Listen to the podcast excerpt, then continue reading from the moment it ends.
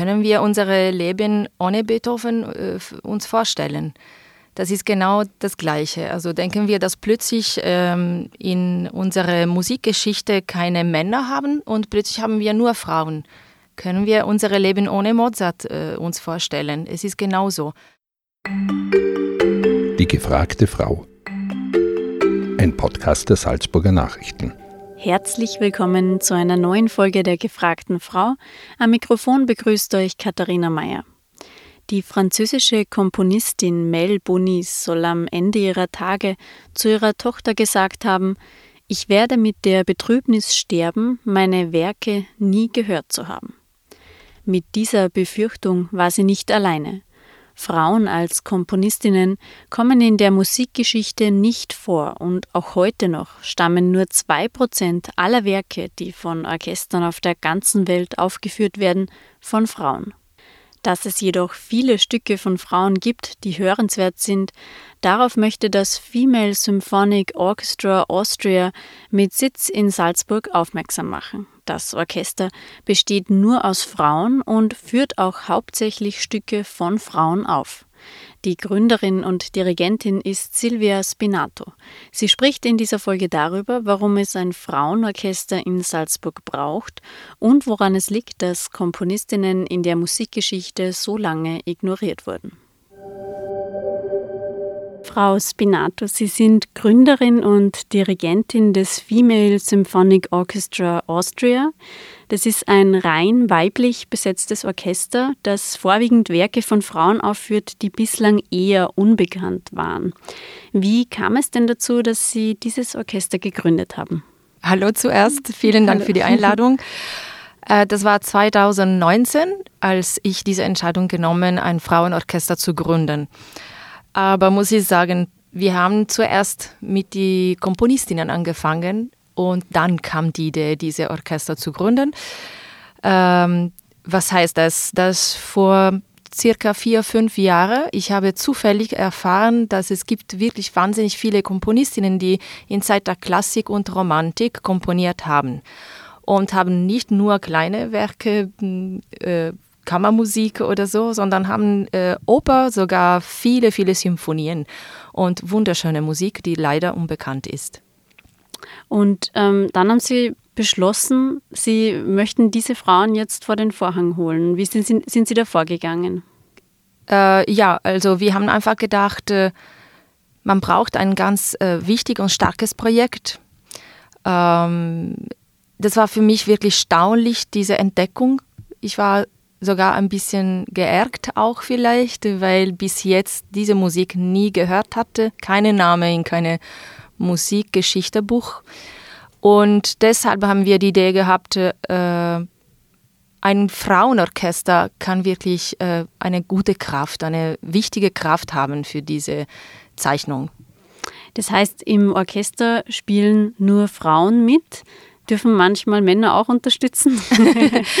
äh, Im Grund spielen nur Frauen, aber natürlich kann passieren, dass vielleicht äh, plötzlich müssen wir eine Vertretung finden und vielleicht wird es schwierig, äh, eben mit einer Musikerin die Vertretung zu bekommen. Und vielleicht kann auch passieren, dass ein Mann mit mhm. uns spielt.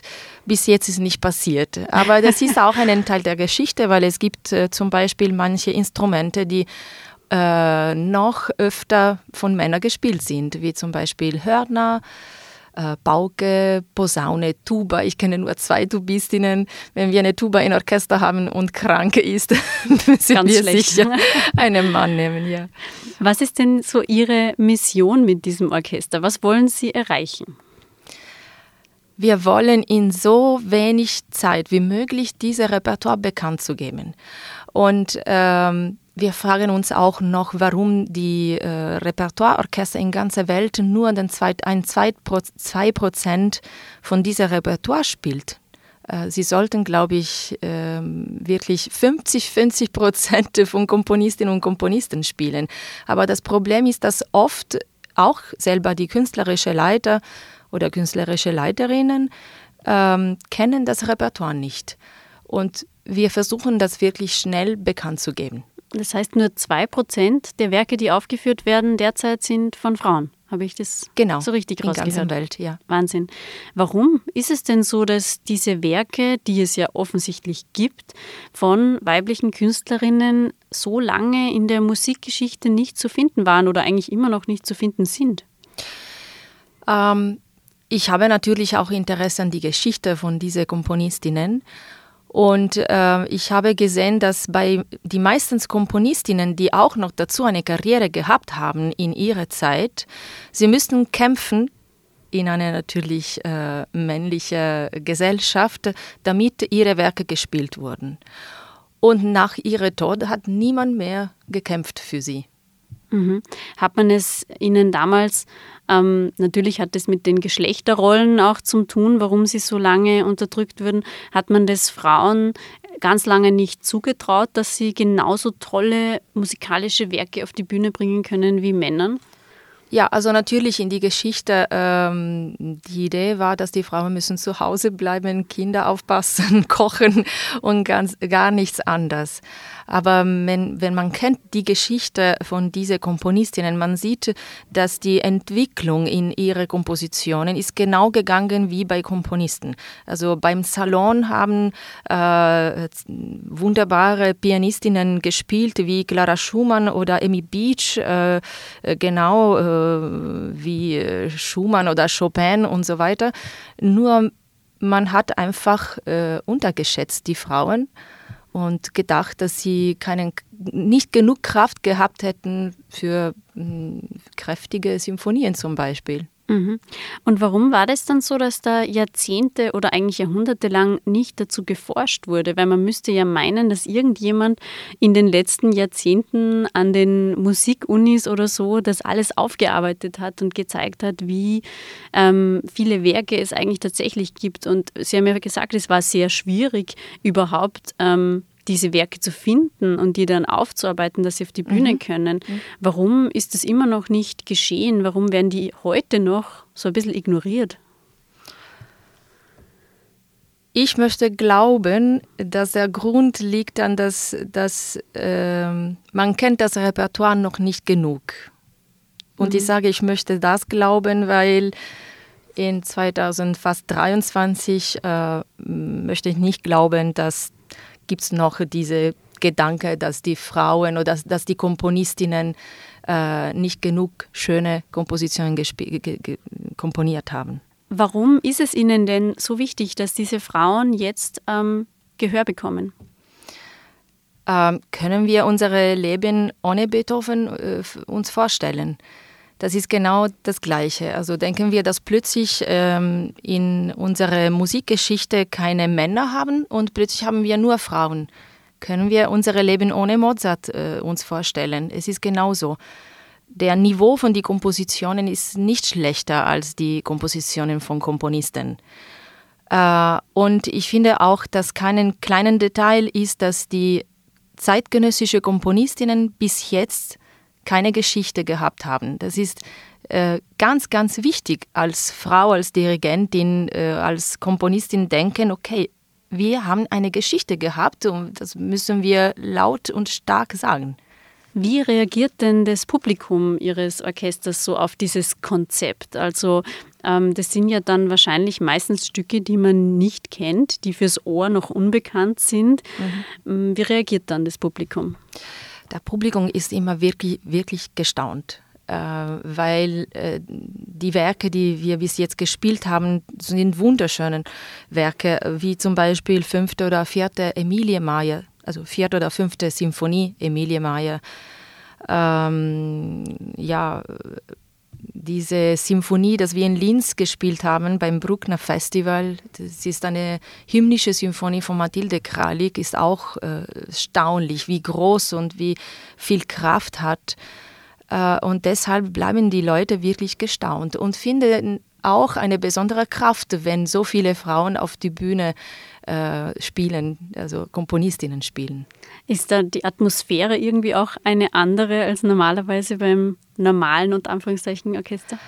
Ähm, ja, aber ich glaube, das liegt, liegt nicht an die Sache, dass wir nur Frauen sind, sondern ähm, wir sind Frauen, die entdecken Komponistinnen und diese Entdeckung macht, glaube ich, alles viel mehr interessant und spannend. Also man spürt, glaube ich, eine besondere Spannung im Orchester, aber das liegt an unserem Ziel und nicht wirklich an die Sache, dass wir nur Musikerinnen sind. Mhm. Wie finanziert sich denn das Orchester? Ja, das ist äh, natürlich äh, nicht einfach wahrscheinlich. Eine äh, ja nicht einfach äh, schmerzliche Punkte, kann man so sagen. Äh, wir haben zum Glück bis jetzt Förderungen bekommen von Land und Stadt. Äh, wir haben man, manche Sponsoren und ähm, Leute, die gerne spenden wollen. Aber ehrlich gesagt, wir brauchen wirklich äh, viel mehr und äh, wir hoffen bald auf, auf eine Unterstützung auch von Bund zum Beispiel. Ähm, und auch, äh, dass vielleicht eine große Sponsor ganz begeistert sein, sein kann von unserem Projekt. Mhm. Vielleicht hört ja jemand jetzt diesen genau. Podcast. genau. genau. kurze Werbeeinschaltung. Ähm, die Schirmherrin des Orchesters ist die Schriftstellerin und Sängerin Hera Lind. Wie kam es denn dazu? Wir haben eine Schirmherrin gesucht und äh, ich mit äh, noch äh, zwei äh, Mitarbeiterinnen von das Orchester haben wir darüber gesprochen, einige Namen gedacht. Und dann die Idee war äh, Hera Lind, weil sie äh, einfach eine große Schriftstellerin ist, aber auch Künstlerin. Sie war selber Sängerin. Ähm, sie hat eine sehr interessante Persönlichkeit äh, und ähm, sie lebt auch in Salzburg. Und wir haben einfach eine E-Mail ihr geschrieben und sie hat sofort gesagt, kommt ihr bei mir für einen Kaffee, wir sprechen da, darüber. Und sie hat das akzeptiert. Wir haben gefragt, ob sie eben Schirmherrin sein wollte. Und wie unterstützt sie nun als Schirmherrin das Orchester? Äh, natürlich, äh, sie versucht über uns oft zu sprechen, auch bei Präsentationen von ihren Büchern, wie jetzt zum Beispiel am 3. November in Salzburg passiert ist. Ähm, bei ihrer Präsentation, ihr letztes Buch äh, hat einen Quartett von unserem Orchester gespielt und sie hat immer wieder versucht, natürlich äh, über unser Orchester zu sprechen. Sie hat zwei Konzerte wunderschön moderiert und äh, natürlich auch mit Ideen und so weiter, auch für Sponsor. Das Orchester ist ja kein Einzelprojekt von Ihnen. Wer steckt denn da noch dahinter? Ähm, es gibt eine ganz tolle Frau, die heißt ähm, Marianne Fiegel. Ähm, sie arbeitet mit mir an dem Projekt, weil ganz am Anfang, als, die, als ich diese Idee gehabt habe, habe ich einfach ihr erzählt, äh, meine Idee. Und sie findet diese Idee sehr schön. Und sie hat einfach angefangen, äh, mit mir zu arbeiten, um äh, Kontakte zu finden, äh, Ideen zu finden. Und äh, sie machte das einfach nur, weil sie auf dem Projekt glaubt. Und sie hat unglaublich viel Energie, wo ich keine Energie manchmal habe. Zum Glück gibt es äh, gibt's, die, die Frau Fiegel, die unterstützt mich. Und ähm, eine andere ganz wichtige Person ist Carlos Chamorro. Er ist Dirigent und macht die Transkriptionen für uns. Und es ist toll, dass er als äh, sehr guter Dirigent äh, versteht, was wir als Musikerinnen in unserer Partitur und in unseren Noten brauchen. Ich möchte noch mal kurz zurückkommen zu dem Thema eben, dass viele Komponistinnen unentdeckt waren. Ähm, Glauben Sie denn, dass es heute für Komponistinnen besser ist? Ist es heute leichter, mit Werken aufgeführt zu werden oder gibt es da immer noch ein Ungleichgewicht? Ich glaube, dass äh, allgemein äh, für alle Musikerinnen ist besser als vorher. Aber gleichzeitig glaube ich, muss man nie, nicht denken, dass äh, alles erledigt ist. Das glaube ich nicht.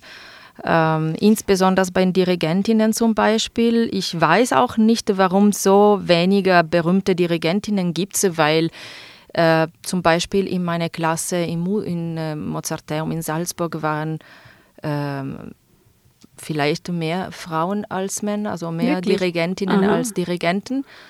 Sogar besser, glaube ich, als Dirigentinnen. Aber ähm, die wirklich eine Karriere haben, sind zu wenig. Also ich, ich weiß wirklich nicht warum, weil ich glaube, dass jetzt in die äh, Universitäten es gibt viele, die, die Dirigieren studieren. Das heißt, in der Ausbildung wären viele Dirigentinnen, genau. aber dann wirklich auf den Bühnen sind es hauptsächlich Männer. Ist einfach die Männerdomäne noch zu stark oder ja, zu groß? Ja, das glaube ich. Ja. Mhm. Komponieren oder nicht komponieren, komponieren, dirigieren und musizieren Frauen anders als Männer? Also Glauben Sie, gibt es da irgendwie einen Unterschied? Ich glaube nicht. Ja.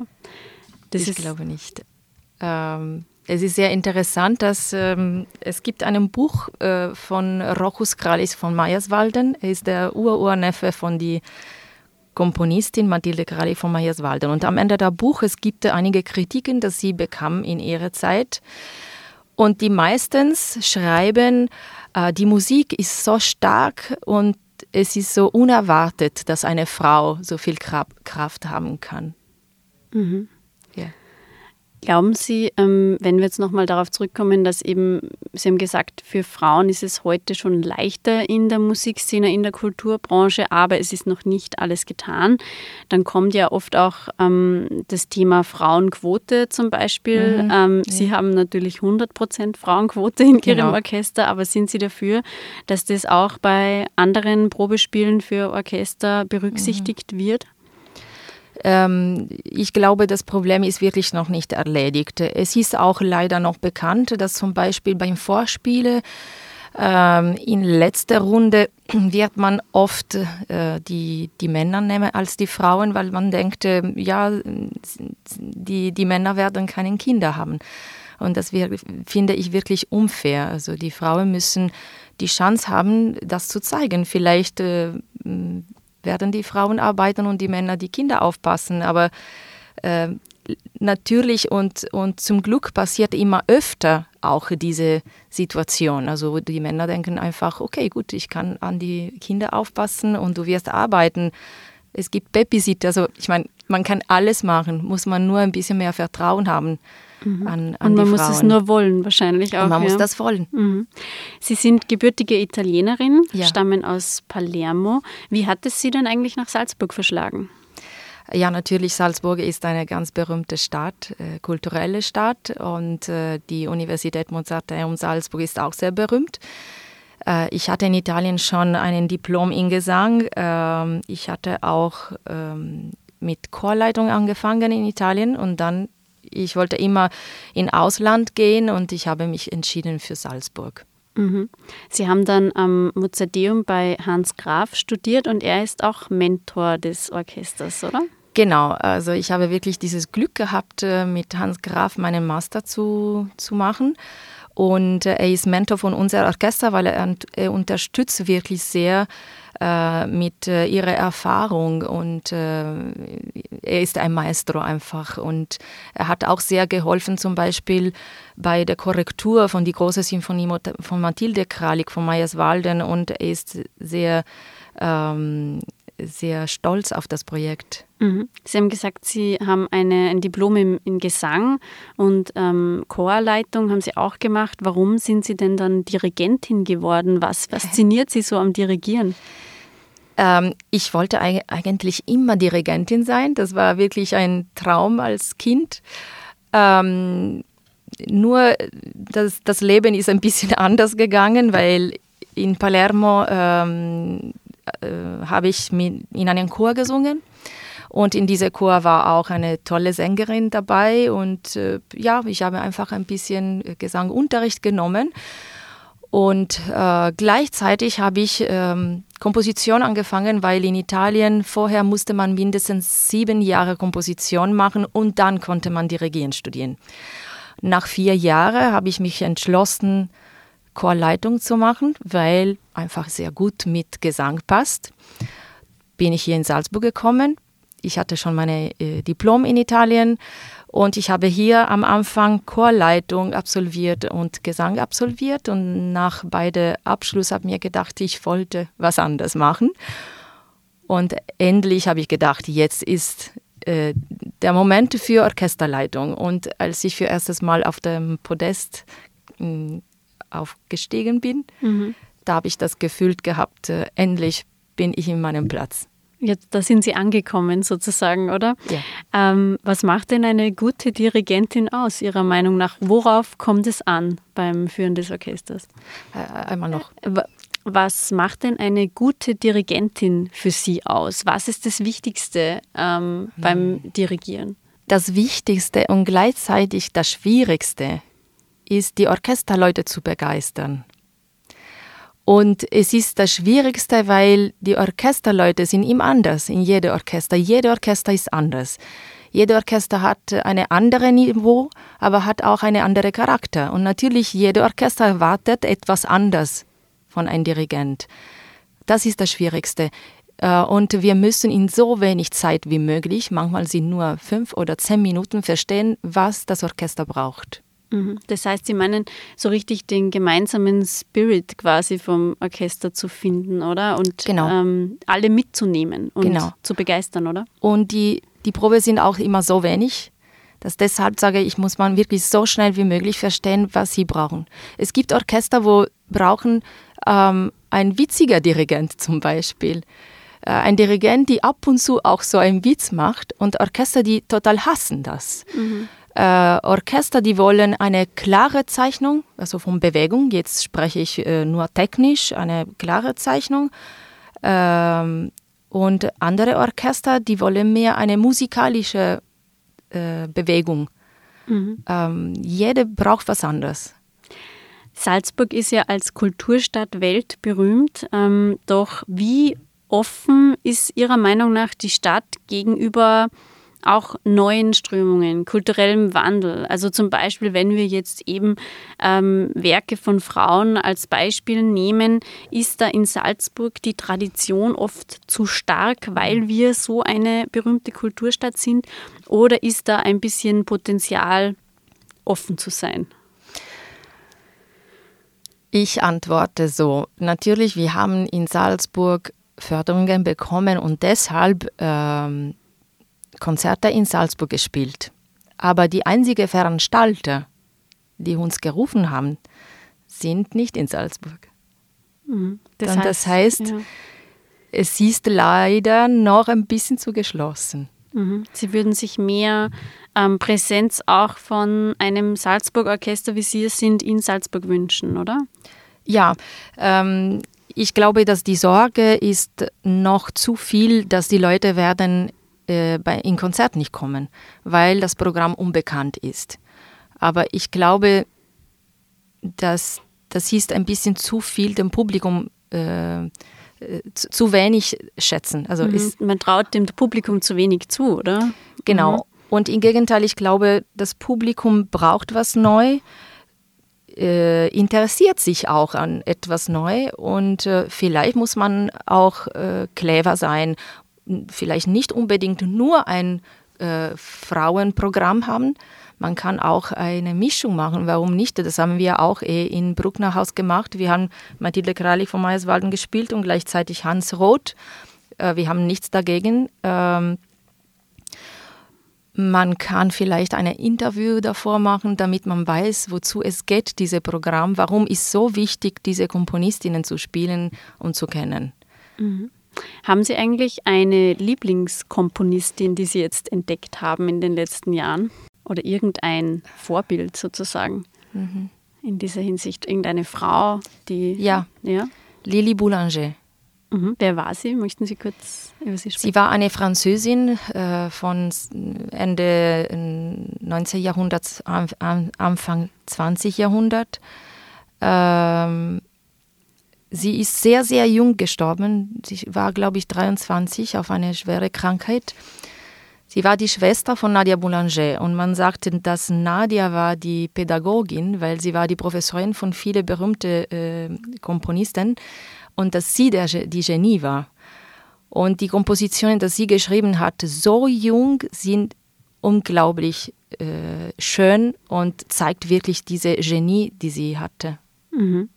Wie es denn mit dem Female Symphonic Orchestra weiter? Ähm, Sie bekommen bald einen Kulturpreis von, Stadt, einen, von der Stadt Salzburg, einen Förderpreis für dieses Projekt. Wann kann man denn das Orchester das nächste Mal live sehen? Was ist geplant? Ähm, wir haben einen Konzert in Salzburg im Februar geplant und wir werden dann auch eine Tournee in Italien haben. Mhm, spannend. Das heißt, ein bisschen ähm, außerhalb von Österreich sozusagen ist es der erste Auslandsaufenthalt ähm, oder Auslandsauftritt ähm, für das Orchester? Genau, ja. Mhm. Und äh, diese erste Konzert äh, im Februar wird am 8. Februar sein in Odeon Salzburg. Mhm. Also kann man sich schon mal vormerken. Genau.